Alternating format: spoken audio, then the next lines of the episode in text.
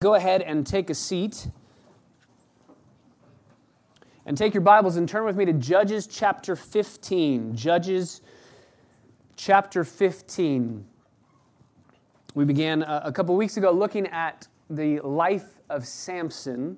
Started in chapter 13, where it looked like we finally got ourselves a good Savior, a good judge, a good deliverer. And introduced, along with Manoah and his wife, to this new deliverer, Samson. We have high hopes for this man and what he's going to accomplish for the glory of God, but he is going to let us down. He already did that in chapter 14. He took a Philistine wife, which he was not supposed to do. Uh, we saw the beauty of the mystery of God's sovereignty on display, even in that choice. God said, I'm going to use Samson, and we can either do that with Samson obeying me, or I can still use him with him disobeying me. I, I don't need him to do something I can use him either way. And so God's sovereignty was on display, even in Samson choosing this Philistine woman. On the way to the wedding feast, a, lion runs up, and Samson rips the, the lion apart. Uh, remember the analogy, as one does with a young goat. So apparently, young goats are being ripped apart constantly. And goes to the wedding feast. As he's going, he sees honey in the body of this dead lion, and he takes some, he eats it, which was not lawful with the Nazarite vow that he had made. You were not allowed to touch any dead creature, uh, it would be considered unclean. He did it anyway. He doesn't seem to care about this Nazarite vow much. Makes up a riddle to stump the Philistines. Remember, he said, uh, out of the eater came something uh, to eat. Out of the eater came, out of this dead carcass came something sweet. They can't figure out what he's saying, because, I mean, who would have guessed that it was honey growing in the body of a dead lion? And so they call upon Samson's new wife, their own Philistine sister, and say, Go to him and force him to give you the answer, so that we don't have to give him the 30 suits that we were going to have to give to him. Samson, in a uh, ironic foreshadowing of what's to come with Delilah, finally is fed up with his wife's nagging and says, Fine, I'll tell you. Tells the secret, the answer to the riddle. She tells the Philistines, and the Philistines say, We know the answer. You owe us 30 suits now. And Samson says, the beautiful poet that he is, If you hadn't plowed with my young cow, you wouldn't know my riddle now, which is the uh, precursor to Dr. Seuss's book, How Now Brown Cow. So he takes 30 Philistines. He goes off to a city, takes 30 Philistines, kills them, takes their garments, gives them at the feet of these men that were a part of his wedding feast, and says, Here you go. And he walks away, and his now father in law sees this and says, I'm not going to give my daughter to you. You have an anger problem, and so I'm going to just take her back and give her to somebody else. Finds out that he's going to give him to his best man. So, chapter 14, off of the heels of chapter 13, where we think everything's going to go well, chapter 14, everything is going very badly. And it's only going to get worse. it just keeps getting worse. But as it gets darker, the glory of God is seen all the more brightly, and the sovereignty of God is seen, even in the midst of, and especially in the midst of human depravity. So, to that end, let me ask the Lord to help us see those things in our chapter this morning, and then we will dive in together. Father, we thank you for your precious, inspired, inerrant, infallible word. No errors. You breathed it out. It's your word to us. And as we speak, we are hearing your voice because you have spoken clearly. And we know we can trust your word. It will not fail us, it does not fail itself. And this morning, yet again, we will see the glory present in your sovereignty on display in the midst of human sinfulness. So, Holy Spirit, open our eyes to behold these things, wonderful things from your law, which we cannot see on our own with our fleshly minds. We need the gift of illumination to understand exactly why you wrote these words and to be changed by them this day. We pray in the name of Jesus. Amen. We're going to split chapter 15. You can see it's at verse, uh, verses 1 through 20. It's only 20 verses here, but we're going to split it up into three sections. The first we're going to call the Philistines inflamed, and that's both inflamed with anger and aflamed with actual fire. So we will pick it up in verse 1, and it starts right off the bat. But after a while, in the time of the wheat harvest, Samson visited his wife with a young goat, and he said, I will go to, into my wife, into her room. But her father did not let him enter. Samson must be thinking to a certain extent, I may have overreacted with the whole, they figured out the answer to the riddle thing. I may have overreacted. So I, have got to have something in my hands uh, present when I knock on the door. Apparently, in lieu of flowers back then, you would offer, here we are again, a young goat. So here's a young goat. I'm so sorry for calling you a, a young cow. Um, please enjoy my goat. Um, you could see, again, Samson's sensuality on display, not just in a sexual sense, although it plays itself out here, but also in a, in a very, the, the truest definition of that word. He loves what is, uh, he, he can understand with his senses. Here, he says, I would like to go into my wife, into her room. It's a very uh, sexual overtones to that statement. It's not something that you say to your father in law, but he says that he doesn't care. He wants to get his own way. But his father says no. Her father says, I really thought, verse 2, I really thought that you hated her intensely. Hmm, what gave you that idea? When he killed 30 people, storms in, calls you a young cow, and leaves. I really thought you hated her. So I gave her to your companion. Companion is the word for best man. By the way, is not her younger sister more beautiful than she is? Please let her be yours instead. I just have to imagine that the young, younger sister's standing there, like, mm, gee, thanks, Dad. thanks for. Nobody's coming out of this story well. Like, this is just depravity on display. Everybody has their feelings hurt. Nobody ends up winning. And Samson, the sensuous man that we know him to be, you would think he would say, okay, I'll go with somebody prettier, but he has something even greater than just, I, I desire beauty. The deeper desire is, I get my way. So you don't tell me what to do. I get the way that I want to get, my way or the highway. So he says, No. Verse 3 Samson then said to them, This time I shall be blameless in regard to the Philistines when I do them harm. This time I'm going to be justified in my revenge. Very interesting that he said that because maybe he's thinking, along with the young goat that he just gave to his wife, ex wife now, Maybe he was thinking, I went a little overboard. And what I did wasn't fully justified. But now that my wife has been stolen away from me, now I am justified. And I'm going to do them harm. How is he going to do them harm? He rips apart lions just with his bare hands, and apparently went to Ashkelon and just killed 30 people. How is he going to do harm this time? If I'm Samson, I think I'm a violent man, I can just go kill people. But no, this time, verse 4 Samson decides to catch 300 foxes and to take torches and turn the foxes tail to tail and put one torch in the middle and tie the two tails together. This is one of those I cannot wait to see the DVD in heaven on this one. What? I have so many questions. First of all, why does Samson decide foxes is the best way to go? Why does he hear revenge in his mind? I want revenge. Foxes is a great idea. I don't know why you go straight to foxes. I don't know how you catch foxes. How do you catch a fox? Is there such thing as a fox caller like you do with a duck? Like is there a is there a fox sound that when you blow the fox caller, foxes come running? Where are 300 foxes? I didn't see one fox when I was in Israel. 300 just show up.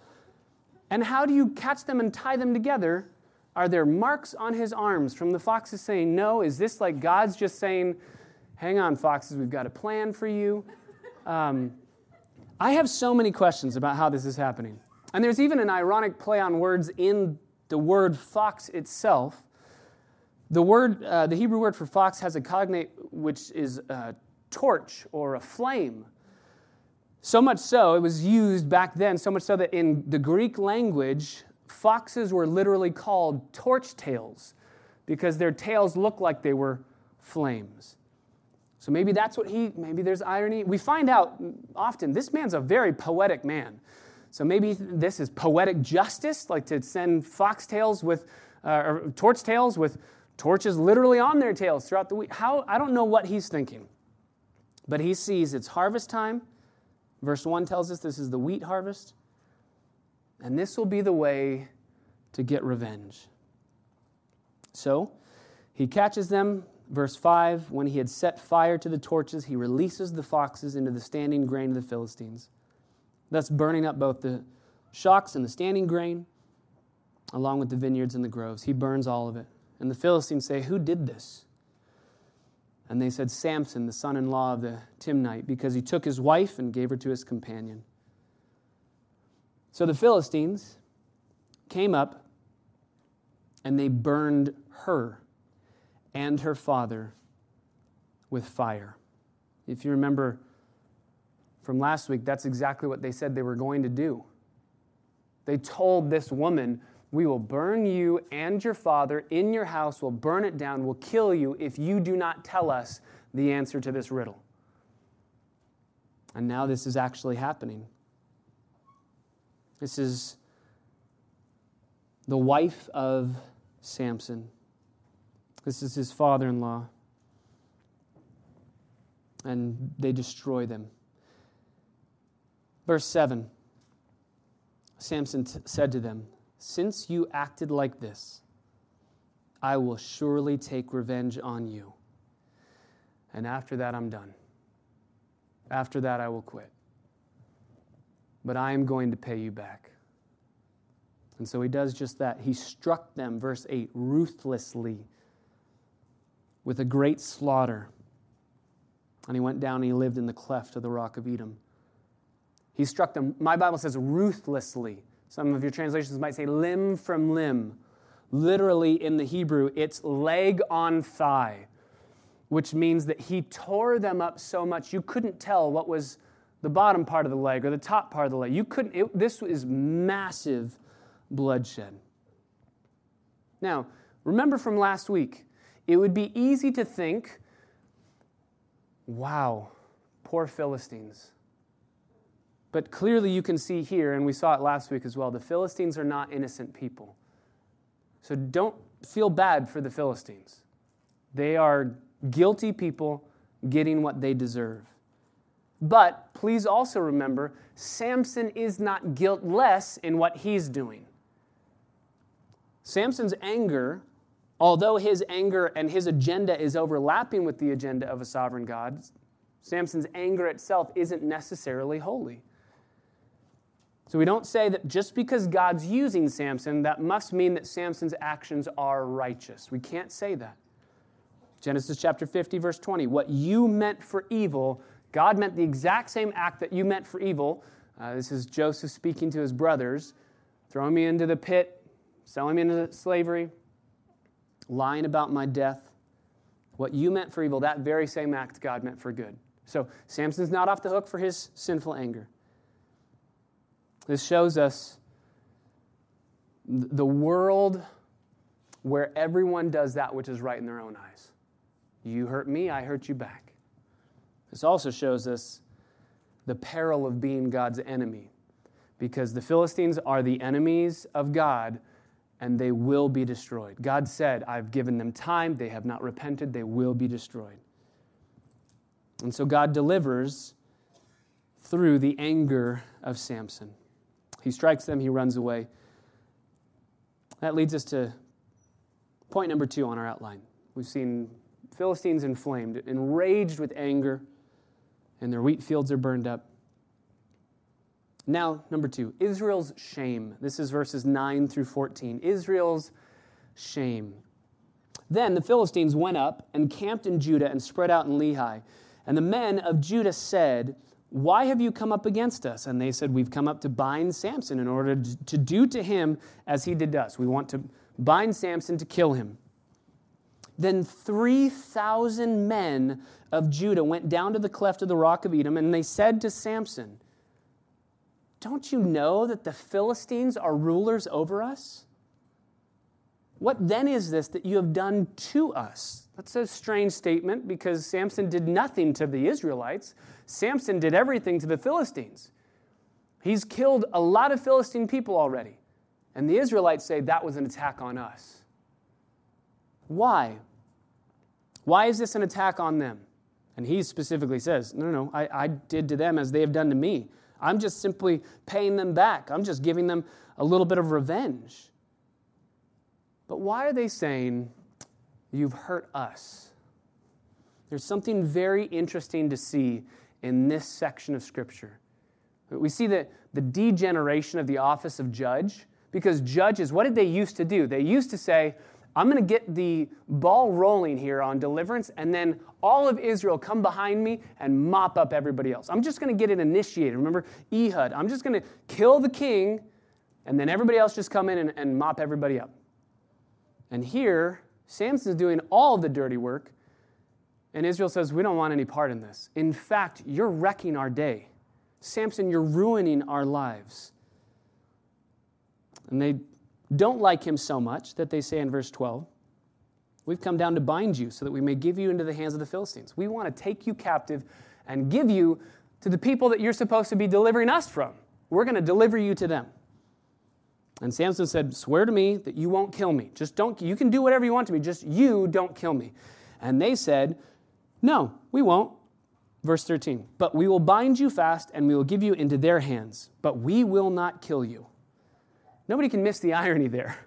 No, we're not going to kill you. We're just going to give you to them so they can kill you. But we won't do it.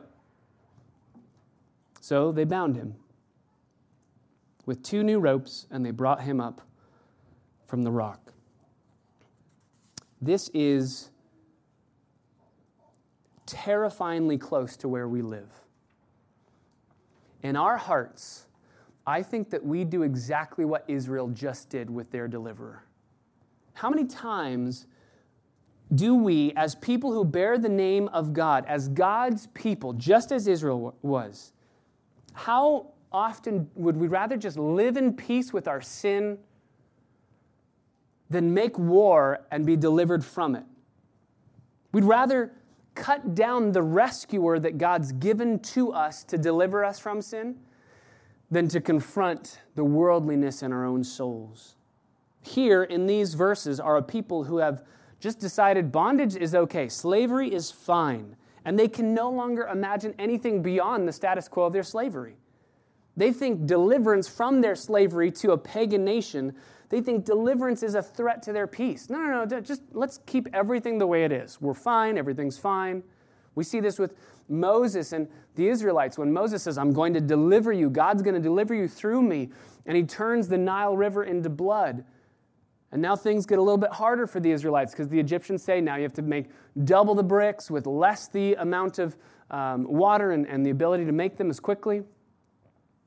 And they turn on Moses. How dare you try to deliver us? We were just fine without you stepping in. One commentator says it this way It's always a dark day in the history of God's people when they are content to allow God's enemies to hold sway. Something's wrong with us when we no longer despise our true enemies. Such enmity is the gift of God. In the wake of our initial faithlessness, God declared that he was imposing enmity between the serpent seed and the woman seed. This divisiveness, this hostility came from God himself. He was not going to allow, even his fallen creatures, to cuddle up in the bosom of evil. The maker of heaven and earth refused to walk away from Eden, just shrugging his shoulders and muttering, Well, you win some, you lose some. No, he is the stubborn God who will set all creation ablaze with holy war in order to have a seed and a people for himself. God's a, a jealous God. He's making war with your sin, and he's pleading with you to make war with your sin. 1 John chapter 3 verse 8 the son of God appeared for this purpose to destroy the works of the devil. He came with an agenda to destroy the devil's works. And how often do we say just like the Israelites, you know what? We're fine with the devil's works. Just we don't really need a deliverer here. We're okay. We're at peace with our sin. Nothing's really going to change. We're commanded to hate evil. Uh, Psalm chapter 97, verse 10 Hate evil, all you who love the Lord. Psalm chapter 139, verses 19 through 22. Oh, that you would slay the wicked, O God. Depart from me, therefore, men of bloodshed. They speak against you wickedly, and your enemies take your name in vain. Do I not hate all those who hate you, O Lord? Do I not loathe those who rise up against you? I hate them with the utmost hatred. They've become my enemies. This doesn't mean that we go around in crusades killing people that don't believe in Jesus. This means that we who believe in Jesus make war with the members of our flesh that still have the last vestiges of sin in them. Again, one commentator says whether it's the evil and sin within us or some form of it outside of us in temptation, God does not call us to negotiate with sin and evil, but to wage war on them, to nurse a holy hatred toward them in all of their multicolored forms. We are near hopeless when we began to adopt Israel's slogan. It's always been this way, and how can we expect anything to change? That's where they are. And they turn on their deliverer. The, the irony of this chapter that Samson was raised up by God to deliver them from the Philistines, and they say, We need to deliver you to the Philistines because we just want to be at peace with our enemies. So Samson says, he, he sees through it a little bit. God's going to give me strength. He can give me strength. Just you don't kill me. I can deliver myself with the help of God. So, verse 14, and you know this section. When they come to Lehi, the Philistines shout as they met him, We got him. We finally got him. They're excited. And the Spirit of the Lord came upon him mightily, so that the ropes were on his arms as a flax that is burned with fire, and his bonds just dropped from his hands. And he found a fresh jawbone of a donkey. Fresh means um, not yet corrupted with death. So this donkey has just died, but the teeth are still in this jawbone. And he rips it out and he kills a thousand men with it. There's no need for the author of Judges to go into any gory detail in verse 15. Samson slaughters a thousand people. He has delivered Israel from that which Israel didn't even want to be delivered. No, no, no. We're, we're, we're at peace with the Philistines. We're okay. Don't, don't cause waves here. Don't make any waves. And Samson kills a thousand men. He does it by picking up this jawbone of a donkey that had died, once again, completely despising his Nazarite vow. He's fine with drinking, he's fine with touching dead things. The only thing he's not fine with, as of yet, is cutting his hair, but that's going to happen in chapter 16. And after killing all these people, verse 16, Samson decides to write a poem about it, because I think that you just write poems to commemorate the occasion. So he sits down and he writes, With the jawbone of a donkey, heaps upon heaps, with the jawbone of a donkey, I have killed a thousand men. Now, that doesn't rhyme in our Bibles. You read that and you go, this is clunky. In the original language, it actually does rhyme not only in an intellectual, logical way, it rhymes with a, a rhyme scheme phonically. It, sa- it, has two words that rhyme together that sound the same. So, one, commentator, one commentator says it this way to put it into a, a good rhyme scheme With the jawbone of an ass, I have piled them in a mass, which that's good, but the one that I wrote down, this is my personal interpretation of Samson's poem. With the jawbone of a donkey, heaps upon heaps. With the jawbone of a donkey, I killed all these peeps. That's, that's, that's what Samson said. That's his actual words. It's in the Hebrew, peeps. So not only does he write a poem, then he also, as he's finished speaking, verse 17, he throws the jawbone from his hand and he decides to rename the place Ramoth Lehi, uh, which means a high place of a jawbone. So Jawbone Hill, if you will. He renames the place. Write a poem, rename the, the town. We see Israel's shame on display in this section of Scripture because we see Israel saying, We don't want to be delivered. And yet we see God not acquiescing to their request. He says, No, I promise deliverance and I'm going to deliver you through Samson. So we see number one, the Philistines are inflamed. We see number two, the Israelites' shame. And finally, number three, we see the Lord's fame. The Lord's fame. This is verses 18 through the end of the chapter. Then Samson became very thirsty, and he called to the Lord and said, This is the very first time that we see Samson speaking to God, the God who has chosen him and empowered him. And it's ironic because listen to what he says. He says, You have given this great deliverance by the hand of your servant, and now shall I die of thirst and fall into the hands of the uncircumcised? So, on the one hand, he says, You did this work, you delivered me, and you were my help. But on the other hand, it, it seems like in the same sentence, he says, And now I'm going to die because you're not helping me. Like, thanks for helping me, and now I'm going to die because you haven't helped me. Which is just the beauty of the stupidity of our sin, right? This is the stupidity of sin on display. We say it a lot here sin makes you stupid, and this is a beautiful display of that. God, thank you so much for delivering me, and now thanks for letting me die because you haven't helped me. Oh, his sin is blinding him from the help that God provides. But God doesn't need somebody's perfect belief. God doesn't need somebody's perfect obedience. God splits the hollow place that's in Lehi so that water came out of it. He hears Samson, he sees his deliverer, he empowers him, and he says, I don't need perfect faith. I don't even need perfect obedience. I'm just going to split the rock and feed you and give you a drink. So he drinks, his strength returns, and he was revived, so he decides to rename it again. Like, this is an even greater miracle, so let's rename it another En Hakor, which is now the, the hill of water or the hill of springs. This is, I've called out to God and He's understood and He's given me a, a spring of water. So, caller's spring, we could say. The one who prays, his spring has been given. And it's interesting because my Bible says, which is in Lehi to this day. And that tells you how soon after these events this book was written. Now, you could go to Lehi to this day and you can see where this happened. So this, this was written very close after these events actually occurred. So, verse 20, he judged Israel. He delivered Israel for 20 years in the days of the Philistines. Even though Israel didn't want deliverance, God said, I'm going to bring deliverance through my chosen deliverer. So, there you have chapter 15. Philistines inflamed, Israel shame, and this is all about the Lord's fame.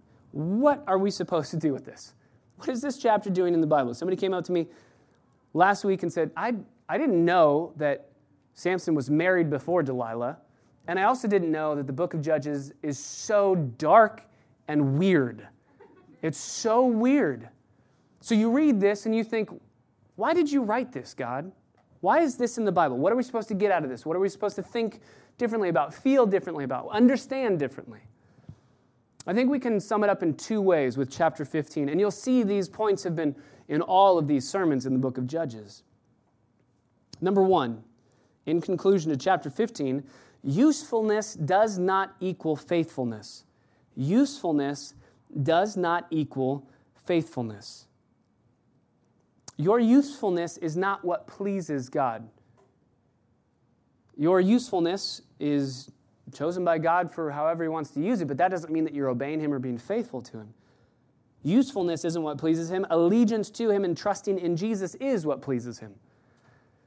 It's possible to have, as a believer, it's possible to have the gifts of the Spirit, but be lacking in the fruit of the Spirit.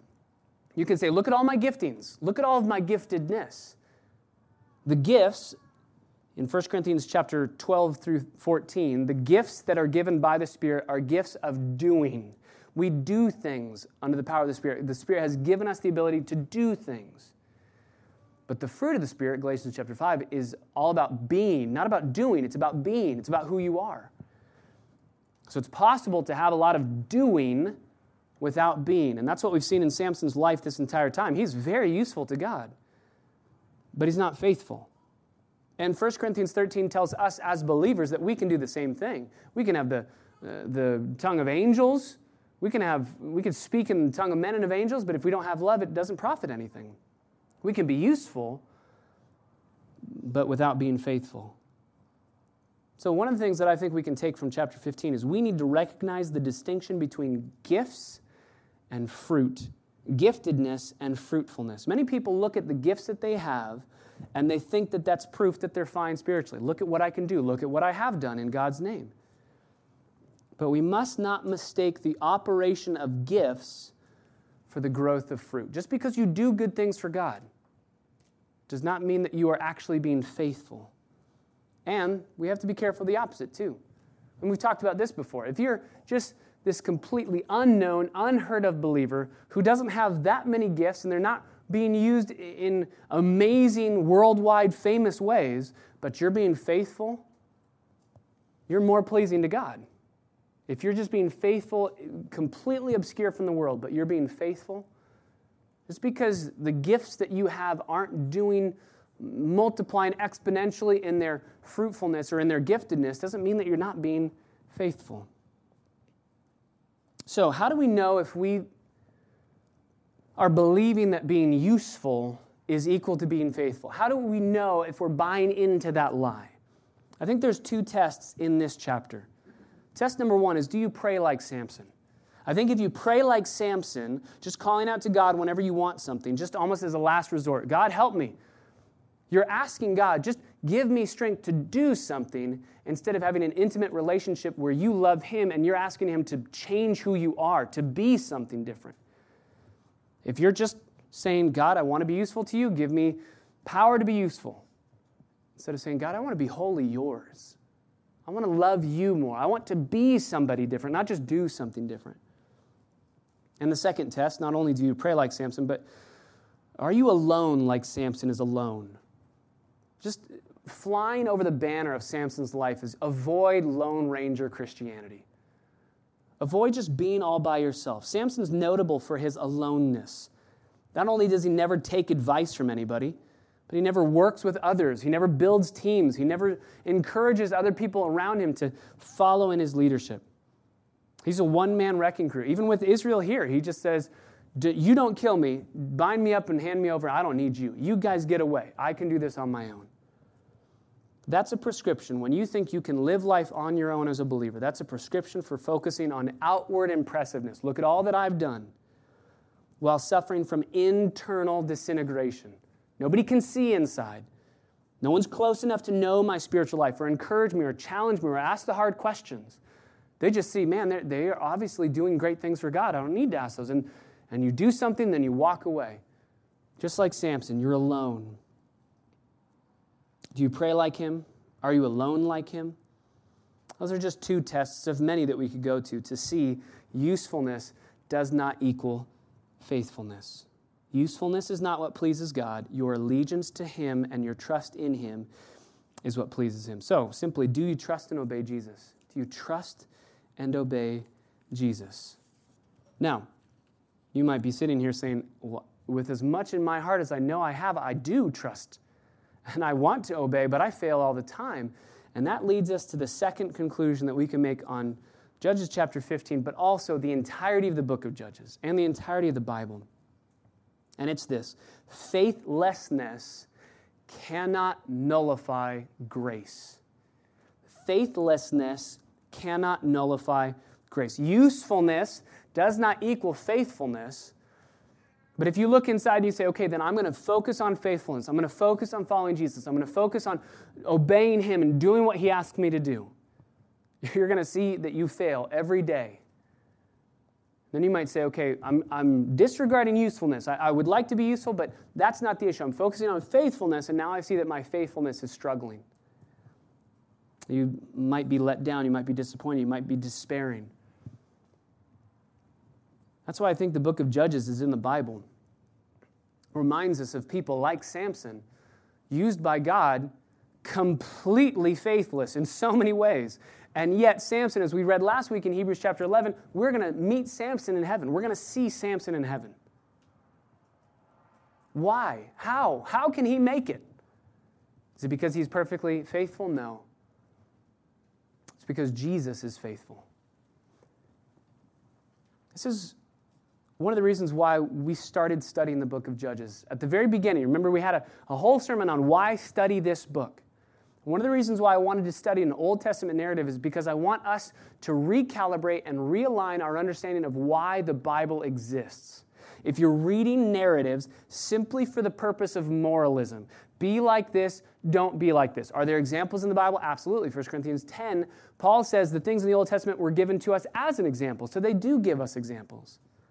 But if that's all you are looking to in these stories, honestly, you know what you turn into? You turn into a VeggieTales episode. VeggieTales is great. My kids literally just watched it last night. But VeggieTales is incomplete because VeggieTales is looking at a story in the Bible moralistically. Have courage like Daniel, be bold like David. And it's just do this, be this. But that's not what these accounts are for in the Bible. These accounts in the Bible are not first and foremost be like Samson, be like David, be like Daniel. These accounts, first and foremost, are see how gracious God is. Because honestly, what David are we supposed to be like? Am I going to show my children, okay, be like the David who fights Goliath, but then, like, let's sweep the Bathsheba part under the rug? Don't be like that, David. What David are we supposed to be like? Are there good things that David does? Are there good things that Daniel does? Absolutely. But no one in the Bible is perfect except for Christ. Nobody in the Bible lives perfectly. So if you're reading the Bible just with the lens of moralism, first of all, you're reading it incorrectly. Second of all, it's going to let you down. You're going to get to verses like this and go, well, this has no point. You're going to miss the entirety of what the Bible's for. The Bible does not teach you do good, be good, and God will love you. Or if you're struggling, just try harder to not. That's not what the Bible says. What do Christians believe? Do we believe just live a good life, try your hardest, and God will reward you on how good you've been? No, the doctrine of grace is what sets Christianity apart from every other religion. The doctrine of grace is what sets Christianity apart from every other religious system. Every other religious system says your greatest problem is outside of you, and you have the, the ability inside of you to fix this. Christianity says your greatest problem is inside of you, and you have no ability to fix it. And Jesus, who is outside, will fix the problem inside of you. He'll do all the work. You can't do any work. Now, does obedience bring blessing and does disobedience bring sorrow? Absolutely. And we see those in the scriptures. So I'm not saying, oh, we don't have to worry about sin. Just keep on sinning so grace may abound. No, what I'm saying is make sure that you understand if you are struggling with sin, and you will struggle with sin as a believer, you're going to hate the sin that's inside of you that still resides in you. But don't look to your struggle with sin as somehow saying, well, then God must love me less. God does not love us based on our ability to be able to obey his commands. We keep his commands because he first loved us. You, you remember, we love him because he first loved us, right? First John tells us. We love him because he first loved us. And now that, since he's first loved us and we love him back, now Jesus says, if you love me, you'll keep my commandments. But it's not, we keep his commandments so that he would love us and then we love him. We misunderstand that order, then we're going to misunderstand the gospel. Samson is in the hall of fame of faith. He's not in the hall of fame of faithfulness. That's why everybody in chapter 11, by faith they did this, by faith they did this, by faith in one who was faithful and is faithful. And that's why what Sergio read this morning is so important. Because at the end of chapter 11, we're talking about men and women of whom the world was not even worthy. We're talking about amazing men and women of faith. And you would think that the author of Hebrews would say, So do what they did.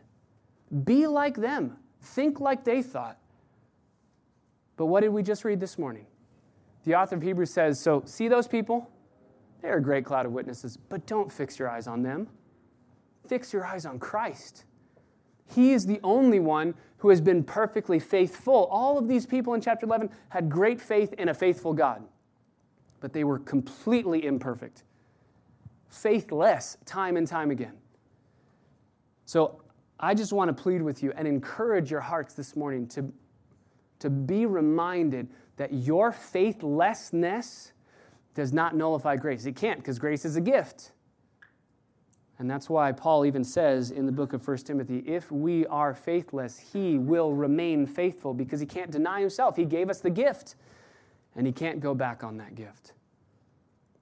So don't look to these men and women. Don't look to the, the quote unquote good ones in the book of Judges. And don't stare at the bad ones like Samson, the quote unquote bad ones, because we're just like him. Don't stare at him and say, well, he obviously must not be loved by God or. No, don't do that. Remember that usefulness is not equal to faithfulness. But remember in your faithlessness, as you're struggling, that you have one who will hold you fast, who will never let you go. So, in those moments when you're looking at your sin and you're staring inside, and I know that all of you do this, where you stare inside and you feel condemnation. It's good to look inward, to look at your sin. It's good to look there and to see it and to be angry at it and to have hate for it, just like Israel failed to have. But don't stay long at looking inside of you. Take a quick glance, go, ugh, no, and then stare at the Savior. Stare at the one who made an end to all of your sins. Stare at Him and let His grace be a motivation to obey. Not to earn His love or to earn His favor, but because you have been given it in full without any ability to lose it.